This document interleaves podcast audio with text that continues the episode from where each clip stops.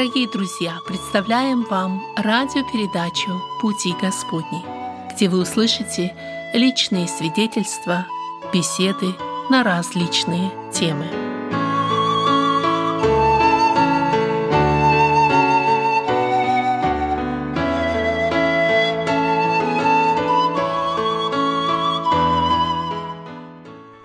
Наши радиослушатели, сердечно приветствуем всех вас. В эфире программа «Беседа» в студии «Радио на пути». У микрофона ваш ведущий Вадим Гетман. Теперь самое время представить наших друзей, гостей, которые находятся со мной в студии. Они приехали из Киева, из Украины. Их зовут Игорь и Виктория. Это семья, это муж и жена. Фамилия их Драгуновы. Здравствуйте. Добрый, Добрый день. день. Мы очень рады, что вы нашли возможность заглянуть к нам в студию «Радио на пути». Для нас это большая привилегия быть в студии и иметь возможность такого общения. И также прекрасно, что этим утром мы можем иметь такое общение таким вот образом. Э, Дорогие друзья, Игорь и Виктория занимаются детским служением. Они руководят работой общества евангелизации детей в Украине. Но, наверное, перед тем, как мы поговорим непосредственно об этой части их деятельности, стоит познакомиться поближе лично. Я начну, пожалуй, с Игоря. Игорь, расскажите, пожалуйста, о себе. А, Родился я в Тульской области, а, в России, в неверующей, полностью неверующей семье. И а, до обращения к Господу а, получил атеистическое образование, был полным атеистом. И когда получил приглашение прийти в церковь, это было в 92 году, то я посещал эту церковь 6 лет до своего обращения, до покаяния. Не пропуская служения, все слушал, взвешивал, примерял это к своей жизни, правильно ли говорит Писание, правильно ли говорят братья. И Господу нужно было вот эти шесть лет трудиться над моим сердцем для того, чтобы я мог принять его. Я сейчас просто очень благодарен, что Господь настолько терпелив, что Он ждал эти шесть лет, пока, в конце концов, мое сердце не будет открыто Ему. Слава Богу. Виктория, какова история вашего обращения к Богу? Мое обращение также э, похоже на Игоря, тем более, что мы оба с ним биологи, э, и жизнь была наша посвящена науке, исследованием в области иммунологии я занималась, цитогенетики. И э, однажды меня пригласила моя знакомая посетить библейский класс э, для изучения Библии детям.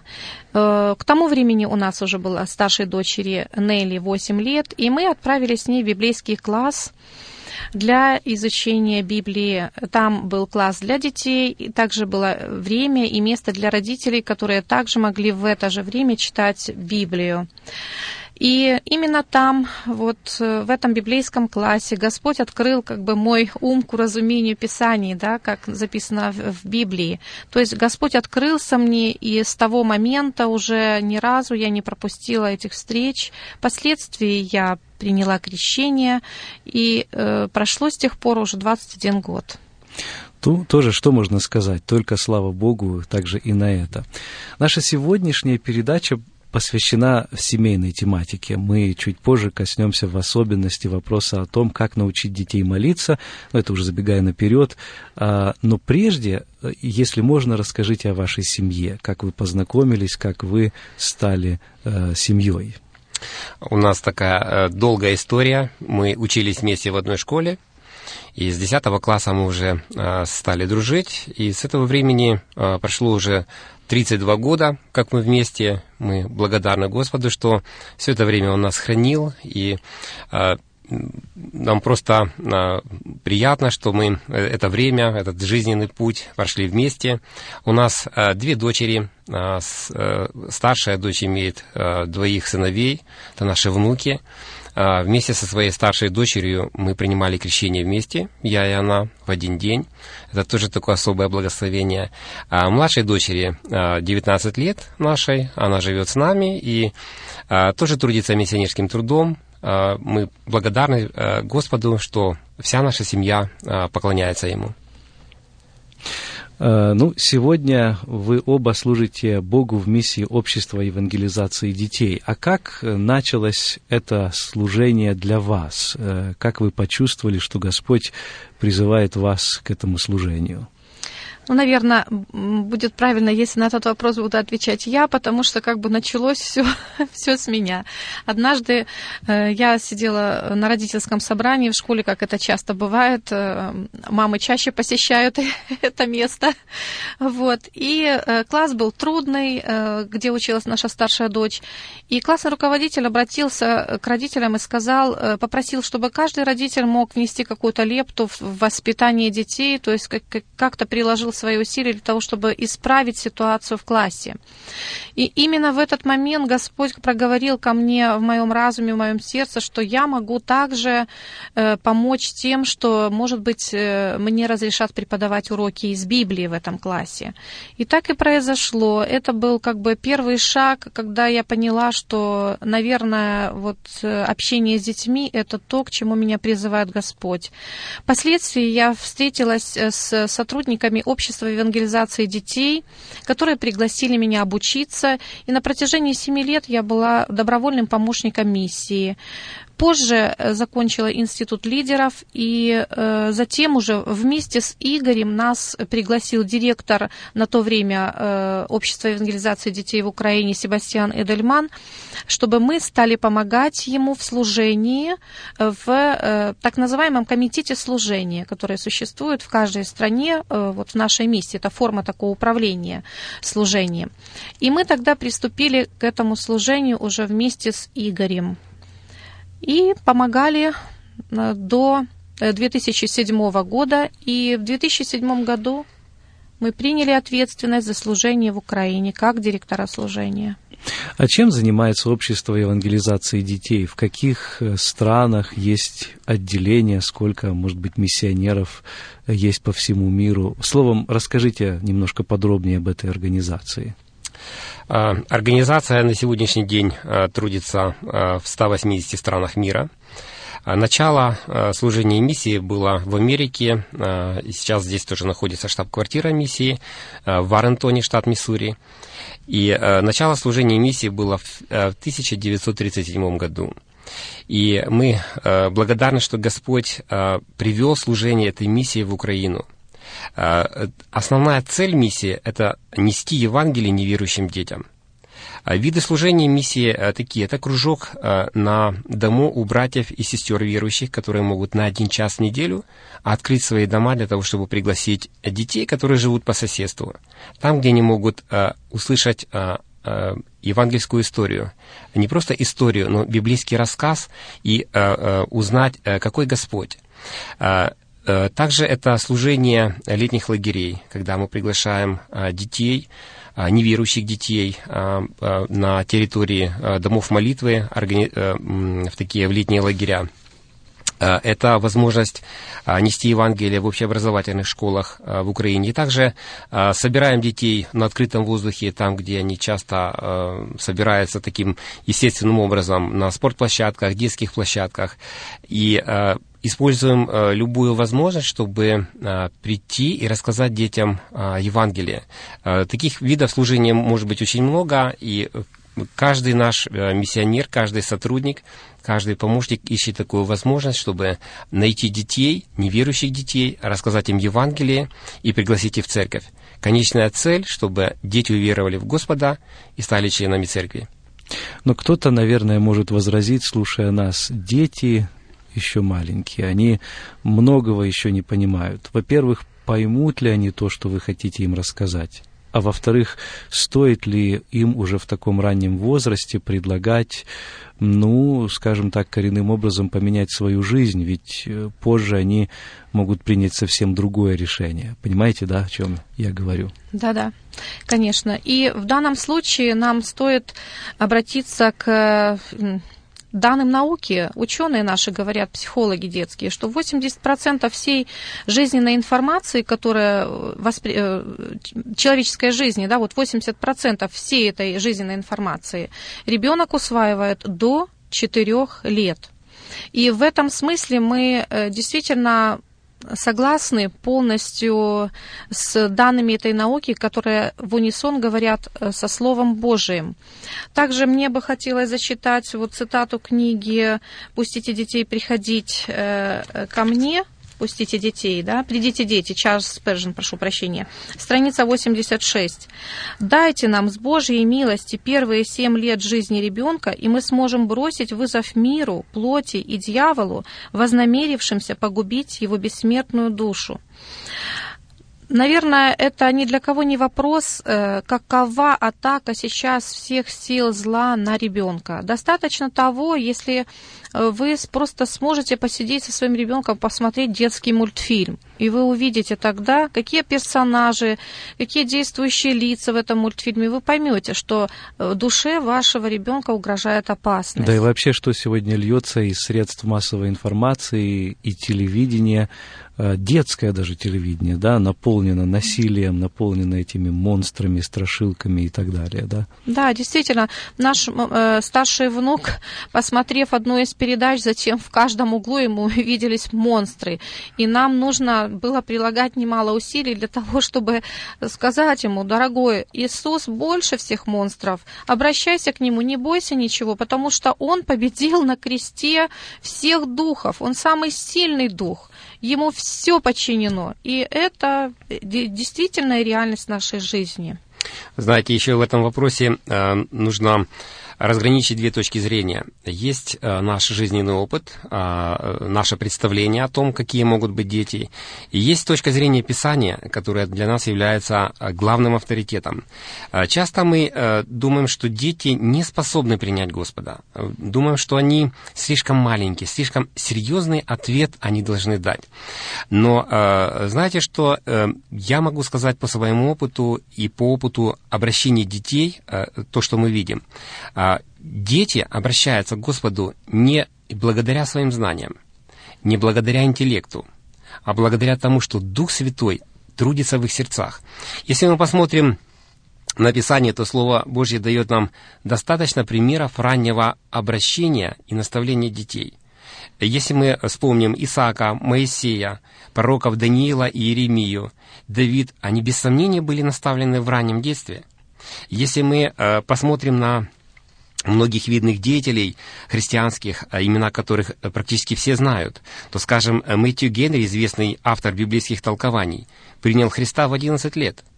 А Джонатан Эдвардс э, принял Господа в 7 лет. Кори Тенбум была обращена в пятилетнем возрасте. Мы видим, что Господь трудится в сердцах самых маленьких детей. И по-человечески мы не должны своим неверием ограничивать, ограничивать его этот труд, не должны сеять зерно сомнения в детские души, что они могут обратиться к Господу, что они искренне могут верить в Него. Я могу добавить к этому то, что э, многие сотрудники штаб-квартиры в Европе Общества евангелизации детей также были обращены в детстве. Это Пол и Одри Рид, это, э, забыла фамилию, э, наш ответственный по образованию, э, ну, ну, я думаю, что даже да, да. и не только э, в вашей миссии, да, многие да, руководить... могут свидетельствовать об этом, да, да, о том, что обращение произошло в раннем детском возрасте. Руководители детских миссий, скажем, вот Авана, э, был, была у нас встреча, когда все миссии детские собраны были э, в Украине, и мы тогда слышали эти свидетельства, когда действительно Бог эффективно использует тех, кто обращенный в детстве. Затем сотрудники нашей команды в Украине также, э, скажем, э, были обращены в возрасте 12-14 лет, в таком вот тоже раннем подростковом возрасте, и они сейчас э, несут это служение. И также нам также особо радостно, что и наши дети также в детском возрасте обратились к Господу. Старшая дочь 12 лет, младшая в 4 года первый раз молилась, чтобы Иисус простил ее грехи. Дальше мы видели, что ее жизнь, она полностью соответствовала возрожденному духу, и э, в 16 лет она приняла крещение, служение свое она начала в 14 лет. То есть мы, как бы, сама жизнь нашей семьи, это действительно свидетельствует о том, что всю, всю методику, да, если можно так сказать, общества евангелизации детей мы прожили буквально на практике, и мы верим, э, что это важно, говорить детям маленьким как можно раньше. И это, наверное, то дело веры, которое Бог нам и поручил, поэтому. И еще, э, знаете, такое э, свидетельство, которое вы можете просто проверить на практике. Часто, встречаясь с верующими взрослыми, мы можем задать такой вопрос. Кто считает, что он обратился к Господу слишком рано? Я еще за свое служение не слышал ни одного ответа, что человек пришел к Господу рано. Даже когда э, обращаются подростки, они уже сожалеют, что они прожили часть своей жизни без Господа – да, это действительно так, здесь есть о чем задуматься. Но вот опасения у многих верующих сохраняются, в особенности э, не столько потому, что ребенок не способен принять этого решения, сколько, наверное, я выражу это опасение так, умеет ли он или сможет ли он его удержать в дальнейшем. И э, ведь мы знаем свидетельства тех, кто ну, молились молитвой покаяния в раннем возрасте, но потом все-таки их жизнь складывалась иначе, приходил подростковый возраст, они где-то отступали от Господа, и лишь потом возвращались к Нему, может быть, в 20-летнем возрасте, в 30-летнем. И на основании этого многие возражают, ну, вот все-таки ребенок, он там может принять быстрое решение, но это решение может оказаться импульсивным, а на завтра грехи опять приходят, и он об этом может забыть. Что бы вы сказали на это?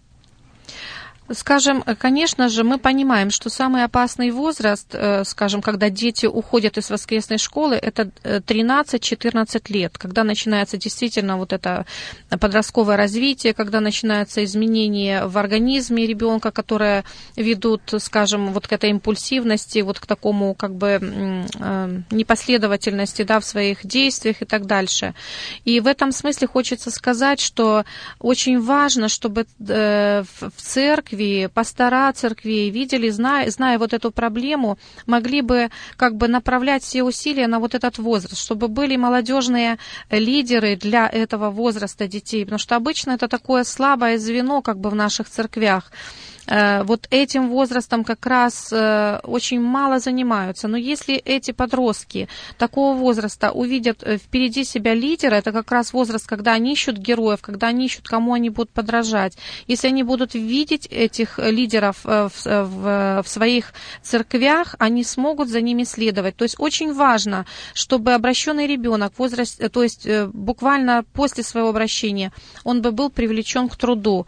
Это может быть все что угодно. Это может может быть подготовка пособий для детских уроков, это может быть переписка с детьми, это может быть э, участие в богослужении пением, игрой. То есть это не, независимо от того, что это. Однажды мы в, в церкви Падеборна видели перед утренним служением, как дети в возрасте 3-4 э, лет выносили, вы, выкатывали как бы такие стоечки с э, открыточками э, в холл. И мы настолько были удивлены с Игорем вот тому, что дети привлечены к труду. Тем более подростки, они должны быть увлечены в служении. И если это произойдет вот в жизни обращенного ребенка, что он будет видеть, где его хочет видеть Бог, мне кажется, вот этот процент детей, которые уходят в подростковом периоде, будет намного-намного меньше. И очень важно, чтобы э, со стороны э, старших служителей, со стороны пастора было такое ободрение и доверие э, как раз в подростковом возрасте. Мы были свидетелями, когда в одной из церквей в Украине пастор настолько ободрял и призывал к такому труду миссионерскому, что а, подростки просто были... А, а, Господь просто их побуждал к этому труду. И знаете, когда а, подростки а, посещали а, многие села, там, где нет церквей, встречались с неверующими сверстниками, свидетельствовали они, а, им о Господе, когда они приезжали и им давали возможность на служении поделиться тем, что они видели, тем, что они чувствуют. Когда э, церковная семья дает возможность э, подросткам реализовать себя, реализоваться как, как служителям, как христианам, как э, верующим, верующим во Христа, то это дает им такой большой стимул. Они видят, что они востребованы, и они видят, что церковь их принимает, принимает их всерьез. Да, как верующих, как взрослых верующих людей. Вот здесь важно очень, чтобы их не умалялась вот эта вот их вера. Да, и это Действительно, я осознаю то, о чем вы говорите, важность этого. Ну, что удивительно, когда рождается ребенок, вот физически, никто из нас даже не задумается о том, что, ну вот, э, родился и пусть теперь живет как хочет, и на самотек его пустим. Но зачастую именно так происходит в церквах, не так ли? И мы ожидаем, ну, родился свыше, и теперь пусть себе развивается как хочет. И я думаю, что вы правы тогда, когда говорите, что из-за того очень часто, что нет этой поддержки, нет хорошего примера, нет тех лидеров, которые взяли бы за руку и показали этот пример, мы теряем и, может быть, даже и не хотим вот, иметь дело с детскими обращениями, скажем так. К тому же можно еще так сказать, что э, мы видим, когда э, дети младшего возраста иногда отходят и потом возвращаются в церковь. Но если быть э, строго объективным, то э, взрослые тоже отходят. Они тоже отступают от Господа, и мы э, продолжаем молиться за них и рады, когда они возвращаются в церковь. А, Писание также дает много примеров, когда а, можно отступить от Господа и вернуться. Та же притча о блудном сыне, она показывает, что мы, как любящие родители, должны быть готовы принимать своих детей в любом виде. Э, и тогда, когда они с Господом, тогда, когда, тогда, когда они отступают от Него, если они не доверяют если, э, Ему, если у них в жизни бывают трудные обстоятельства, Господь показывает, что мы должны их любить. Потому что только любовь может э, созидать. Давайте более подробно остановимся на формах вашего служения. Вот, например, одна из форм, о которой вы сказали, это клуб благой вести. И, насколько я понимаю, это то, что каждый, любой брат и сестра может иметь в своем доме. И я также слышал, что вы у себя дома имеете этот клуб. Расскажите, пожалуйста, об этом. Кружок «Добрая весть» — это как бы такое действительно специфическое служение общества евангелизации детей. И э, мы, конечно, э, очень рады, что эта форма служения развивается во всех 180 странах мира, в том числе в Украине.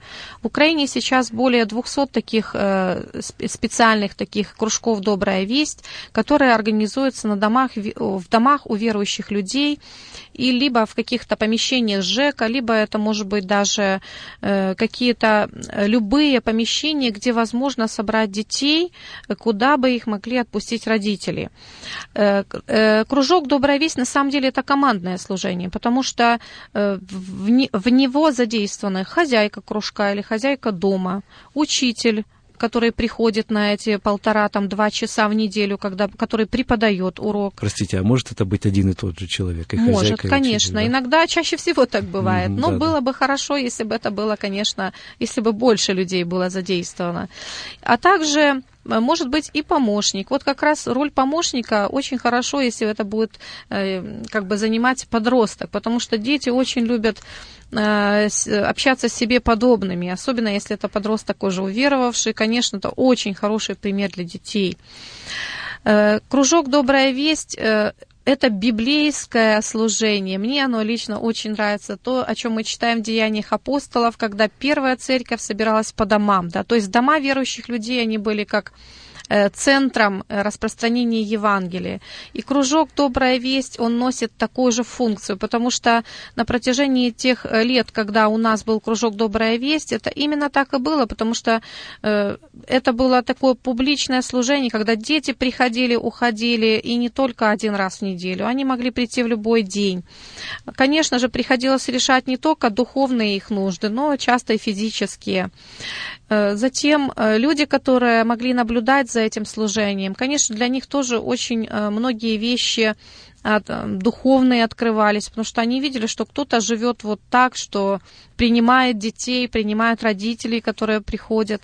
Поэтому очень важно, и мы бы хотели ободрить многих верующих, открывать свои дома, может быть, не для кружков «Добрая весть», но, может быть, это домашние группы, потому что тоже очень, это как бы, кружок «Добрая весть» — это как домашняя группа для детей, и э, те домашние группы для взрослых, они также носят вот этот вот важный, важный такой очаг Евангелия в тех местах, где мы живем.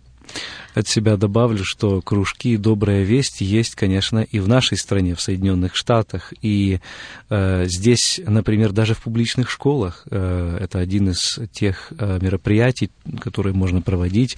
Я знаю многих верующих, которые этим занимаются. И хочу обратиться через эфир к тем, кто нас слушает. Если вы следуете за Иисусом Христом и, может быть, э, ищете, где Господь призывает вас, это великолепное служение, в котором можно было бы себя применить.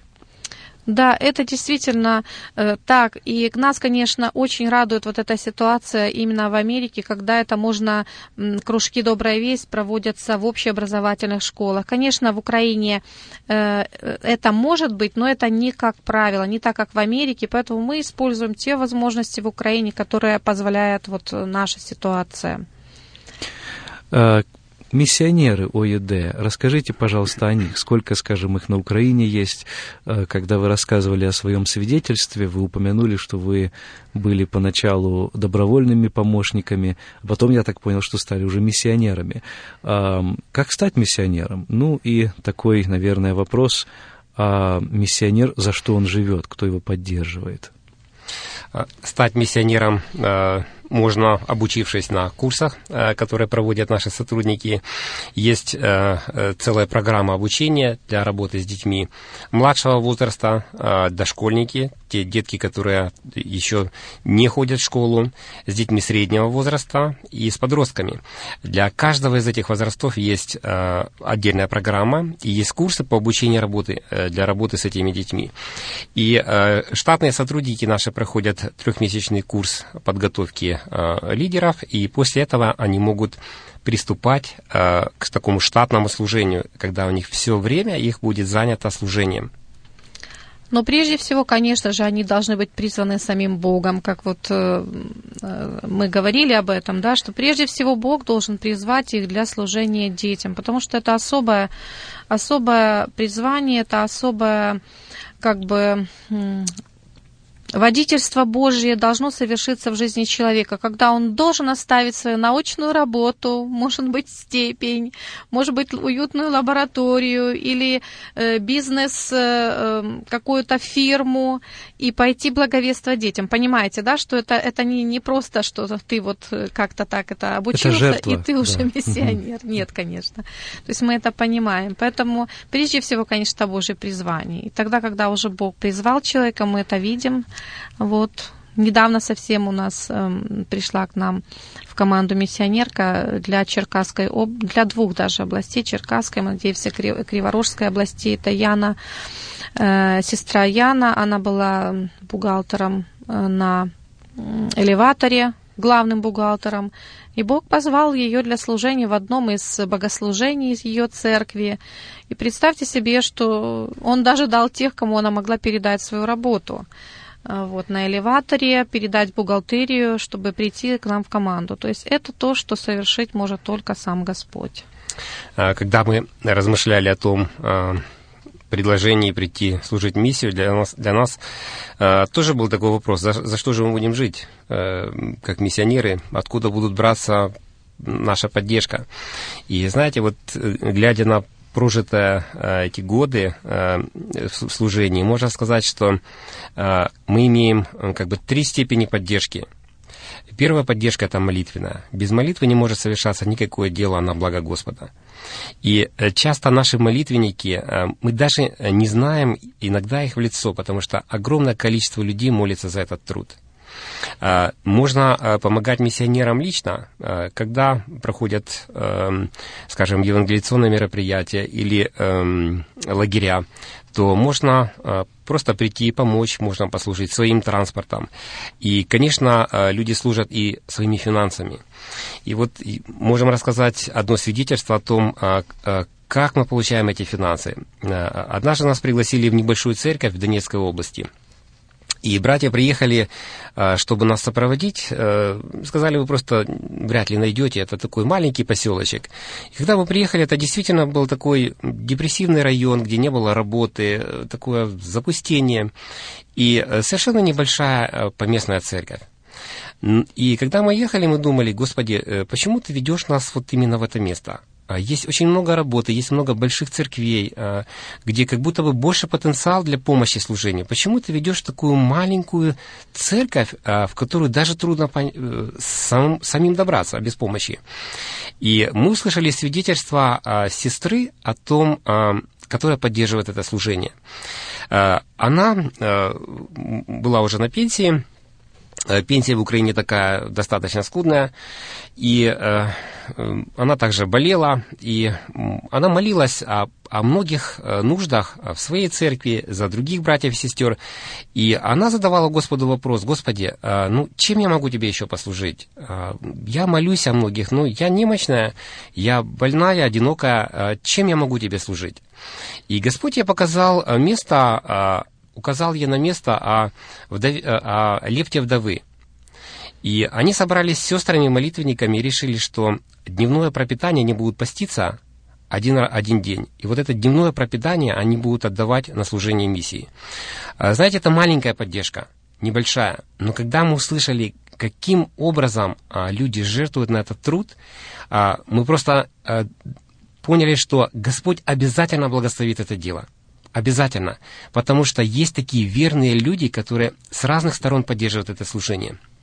И э, наша миссия – это миссия веры. У нас нет э, доходов, особых э, счетов, но наш принцип – говорить о нуждах Богу и Его народу. И Господь эти нужды восполняет.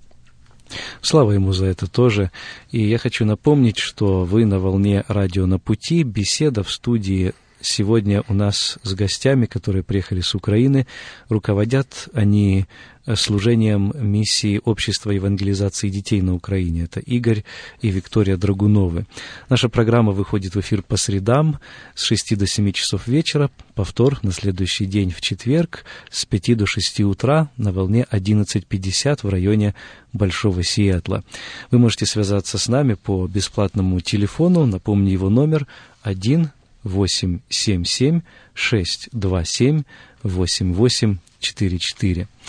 Игорь и Виктория, сегодня мы хотели еще затронуть очень важную тему, которая, я уверен, волнует многих наших радиослушателей, особенно тех из них, у которого есть дети или кто планирует их заводить, как научить детей молиться.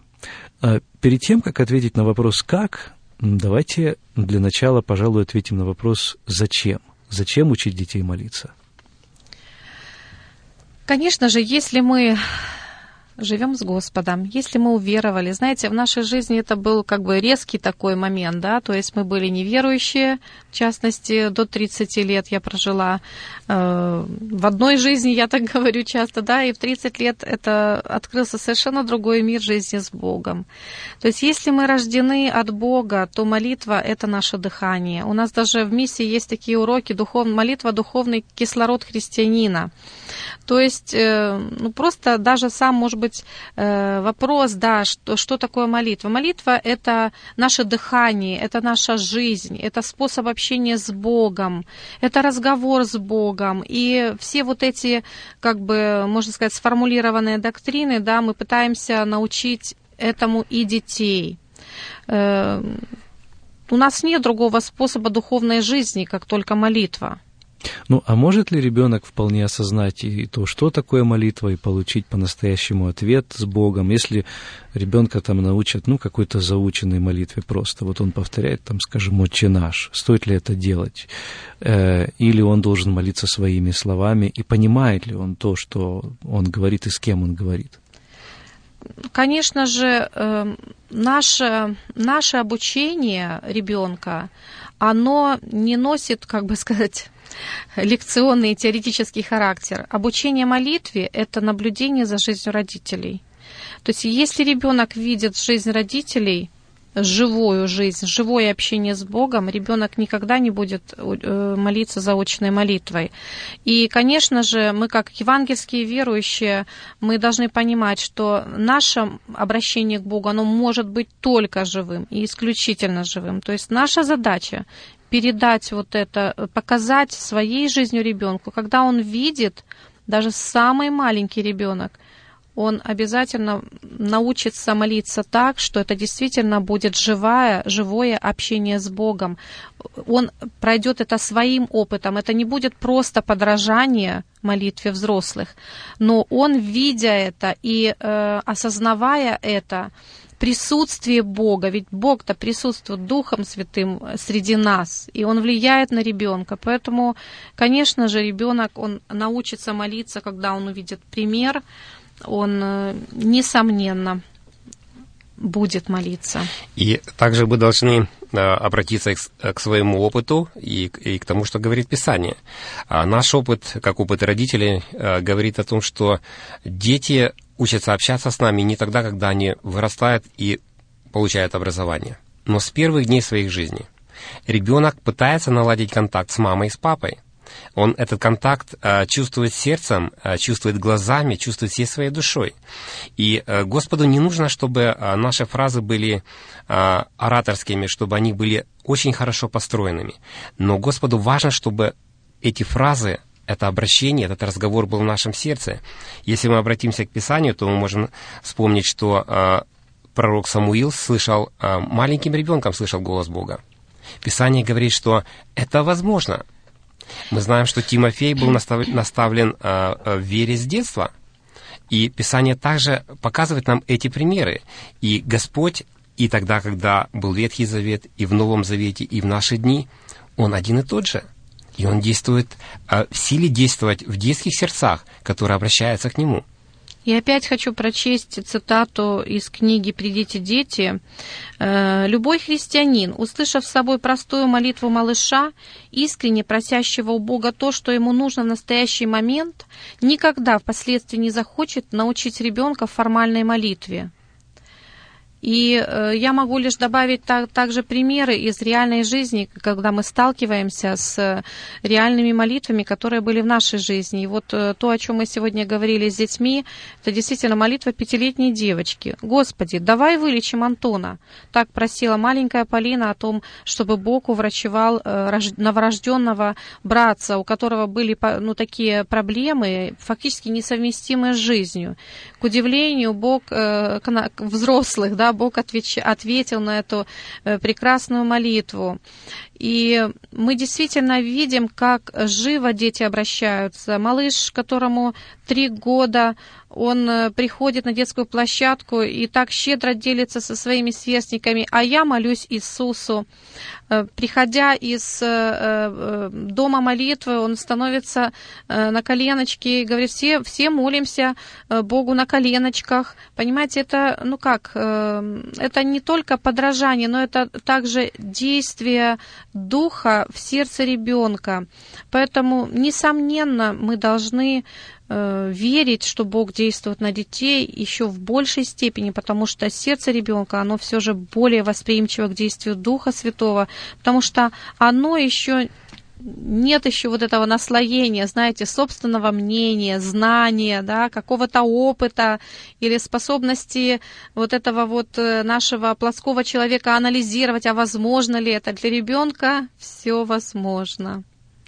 Вы знаете, мне кажется, что ошибка, которую мы, как взрослые, часто совершаем, это наше собственное недоверие Богу. И тогда, когда мы не желаем научить ребенка молиться, зачастую мысль бывает, ну, например, такой, ребенок, а вдруг не получит того желанного ответа. Вот он чего-то просит, а вдруг он его не получит, разочаруется, и что делать потом?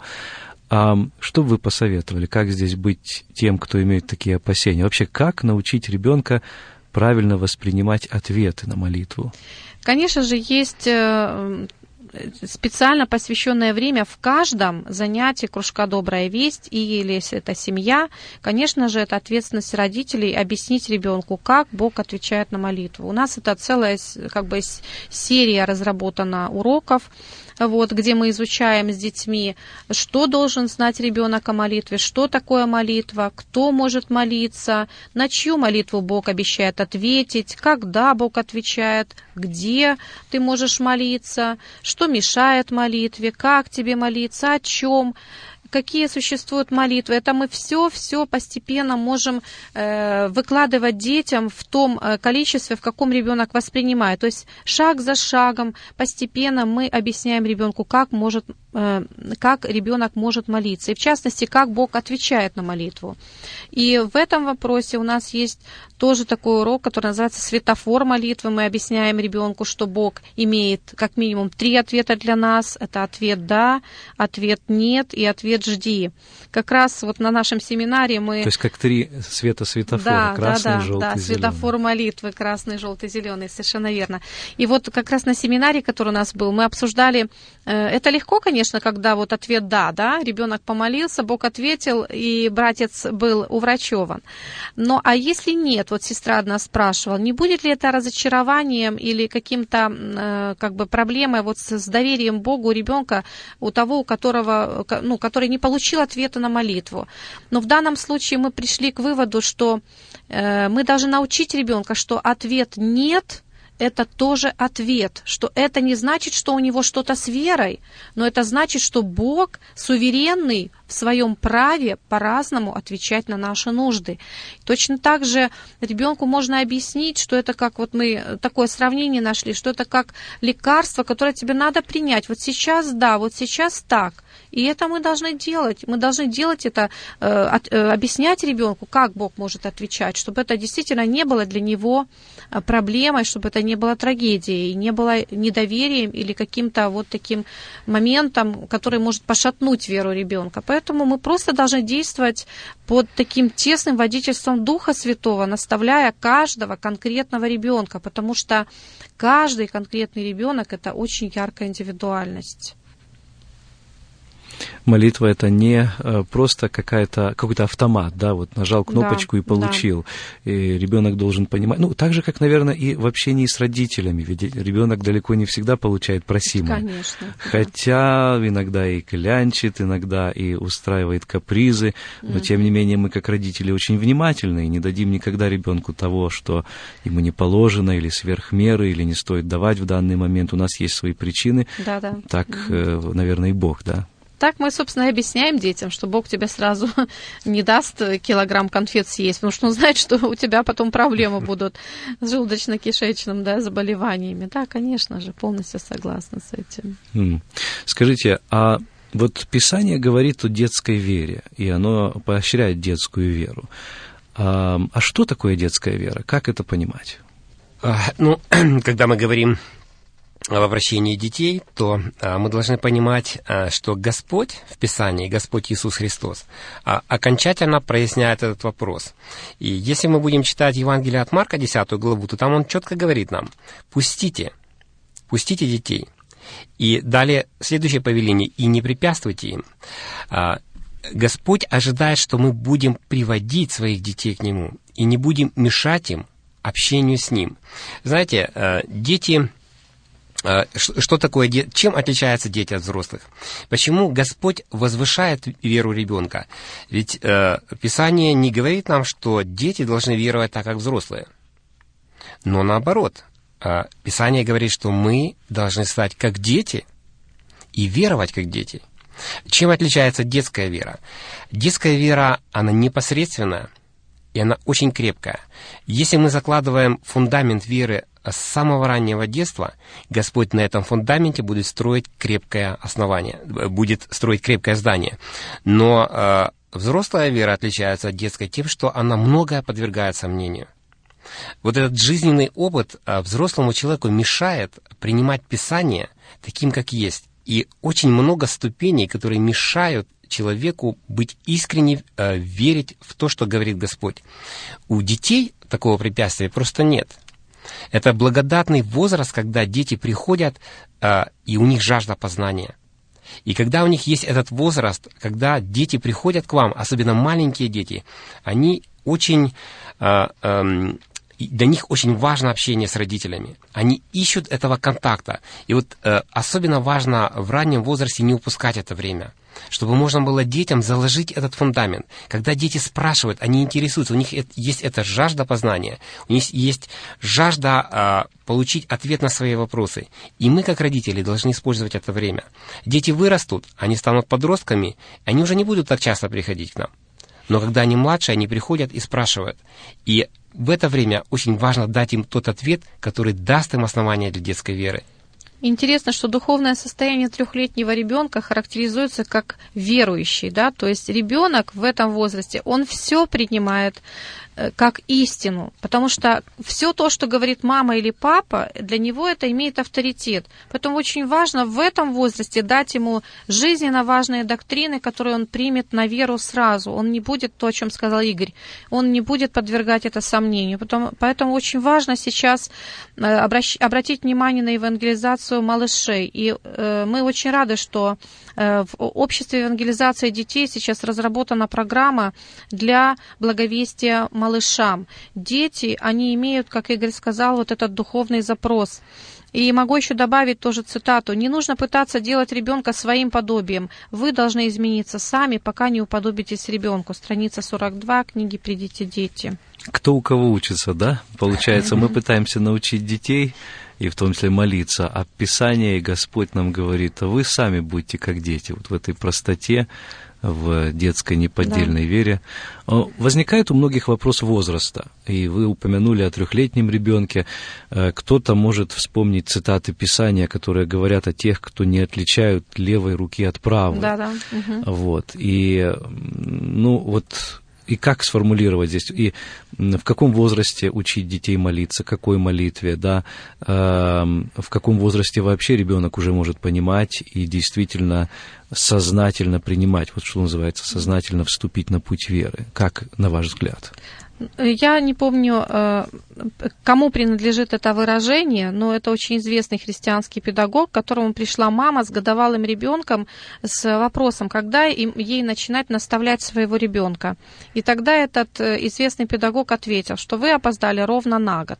То есть наставление ребенка, оно начинается с, с его рождения, но сейчас современные уже э, педагоги говорят, что это даже начинается уже тогда, когда вообще ребенок только начинает свое внутриутробное развитие. То есть сейчас даже практикуют с ним беседы. У нас одна миссионерка э, всю берем... ну, во время беременности э, учила своего малыша первый, первый стих, да, вначале сотворил Бог небо и землю.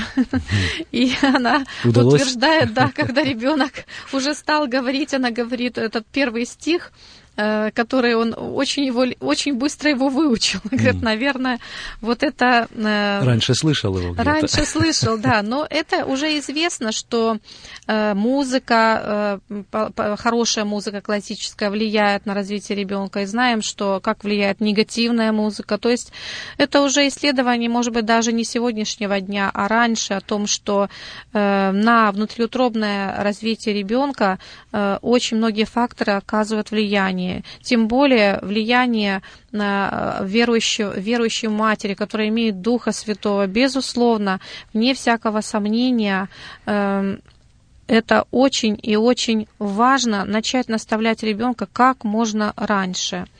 Я знаю, что, э, скажем, один, как первое слово одной маленькой девочки было «Аминь». Да, вот это, скажите, что разве это не была молитва? Я на себя не возьму сказать, что нет, это просто вот э, э, как бы только словечко, которое, может быть, она повторила за своими родителями. И нашла, что повторить, да? Да, да, то есть, понимаете, это действительно очень важно, чтобы мы использовали вот этот самый благодатный возраст и начали как можно раньше. Ну и, конечно, когда мы говорим, что э, Э, очень важно э, э, до четырехлетнего возраста заложить этот фундамент, потому что до этого возраста считается, что человек постигает 80% той информации, которую он усваивает в течение своей жизни. Что входит в эти 80%? Это, конечно, не научное познание, это не математика, не литература. Это тот мир, который окружает человека. Это взаимоотношения в семье, это отношение к Богу, это отношение к своей церкви. Это все закладывает фундамент. И э, когда мы своим детям рассказываем об этом, когда мы живем такой жизнью, то мы естественным образом детей обучаем. И э, для ребенка э, существует мир, в котором живут его родители. Это целый мир. Пока он выйдет за пределы этого мира, другой мир уже будет э, чужим для него. Но вот в этом мире, э, который царит в семье, кругозор ребенка формируется. И тогда для него совершенно естественным образом будет э, факт то, что есть Господь, который его сотворил, который сотворил их родителей, что с ним можно разговаривать, к нему можно обращаться, и что он любит и отвечает на молитвы. И это очень важно, чтобы мы не упускали этого возраста важно подчеркивать и говорить об этом. Вот как, скажем, написано в книге Второзакония, 6 главе, да, и когда ложишься, и когда встаешь, чтобы это было как бы даже и написано. Но вот ваш совет, обычная семья, которая, ну, очень занята, родители спешат на работу или отвезти детей в школу, трудно найти время собраться даже вместе. Э, когда лучше это сделать? Утром для молитвы собраться, вечером и как? Э, такие вот более практические советы в конце нашей радиопередачи. У нас несколько минут остается. Э, как лучше э, оформить этот семейный алтарь? Конечно же, к сожалению, мы можем сказать, что мы как пришли из мира уже в середине своей жизни, фактически зрелость, до 30 лет. Игорь еще немножко позже пришел. Пока Господь формировал вот это наше понимание о важности вот того, чтобы иметь семейный алтарь. Наши дети уже подросли, но слава Богу, что каждый из них имеет э, как бы свою э, сейчас уже э, жизнь с Богом, и мы рады, что они видят важность наставлений детей в вере. Ну, конечно же, эм, как в нашей семье это происходит? Конечно же, э, рано утром, когда мы просыпаемся, мы э, воздаем э, славу Богу. Пусть это будет короткое время. Конечно, хочется, чтобы иметь это время общения с Богом, как и нужно, да, вот посидеть, поразмышлять над Словом Божьим. Но мы понимаем прекрасно, что сейчас такое время, которое бывает, э, нас закручивает в своих каждодневных нуждах так, что сложно, особенно вот, скажем, мы видим ритм здесь, э, в стране, э, также, ну, мы можем сказать лишь, что сейчас и Украина мало чем отличается от Америки в этом смысле. Но, конечно же, мы должны преклониться пред Богом, прежде чем мы выйдем из своего дома, поблагодарить Его. Конечно, в течение дня, каждый раз, когда мы э, садимся э, э, принимать пищу, пусть наша молитва не будет просто формальной, чтобы как сказать аминь перед тем, как положишь себе кусок э, там э, пищи в рот, да, но э, у нас есть нужды в течение дня, скажем, на протяжении дня в миссии у нас есть время для молитвы, когда мы приносим нужды многих миссионеров. Точно так же существует телефон, молитвенная цепочка. Так случается, что вот вдруг позвонили, и здесь наши дети рядом. Мы с детьми, конечно же, молимся обо всех нуждах, которые поступают по телефону. То есть, чтобы дети видели вот это как бы реальную жизнь нашу, которая связана с Богом очень тесно. Вот это важно. Не просто само время там, э, конечно, хорошо, когда мы имеем вечером время, чтобы сесть вместе с семьей, почитать. Вот. Но наши дети сейчас подросли, поэтому они это сейчас э, самостоятельно этим занимаются. Есть... Ну и, конечно же, э, обязательно в семье нужно находить время, когда мы все вместе можем собраться и пообщаться. И мы можем в это время читать хотя бы один стих из Писания. И знаете, что очень важно, чтобы мы в конце дня могли вспомнить те благословения, которые Господь дал. Чтобы мы, как родители, показали своим детям, как Господь нас благословлял в этом дне. И если мы будем а, перед молитвой, перед прошением благодарить Господа и объяснять своим детям, а что Господь сделал в этом дне, как Он нас вел, где Он нас сохранил, где Он нас, как Он нас учил. Для детей это будет пример а, а, размышлять над своей жизнью. Не просто размышлять с точки зрения философии, но с точки зрения познания Бога, чтобы видеть, как Господь трудится.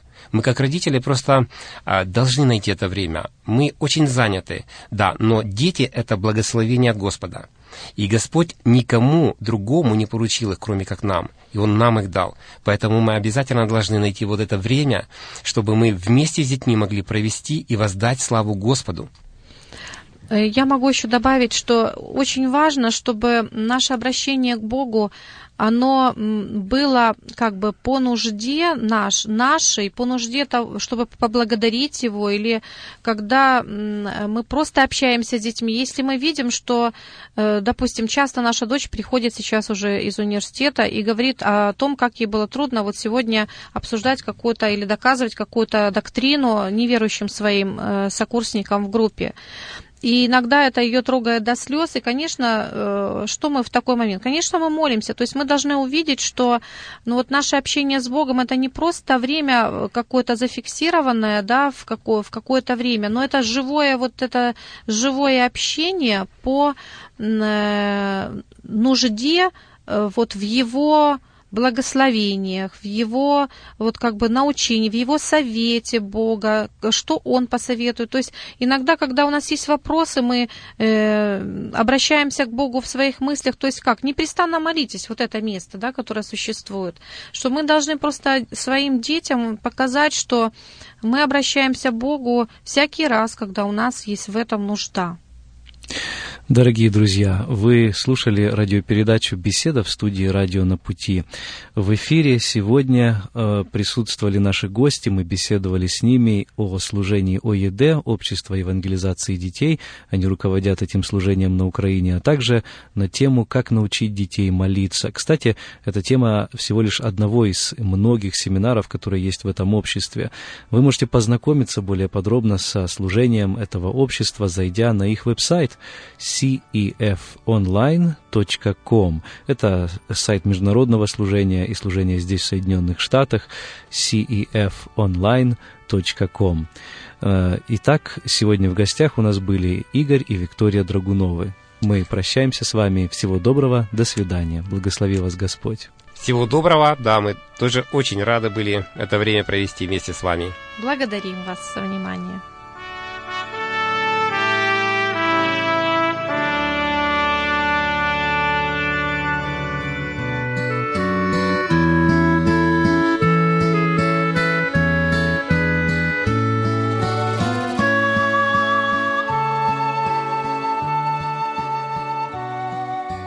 Эту беседу вы найдете на сайте salvationbaptistchurch.com. На этом мы прощаемся с вами. Да благословит вас Господь. Вы слушали радио Зейгенсвелле «Волна благословения», передача «Пути Господни», город Детмалт, Германия.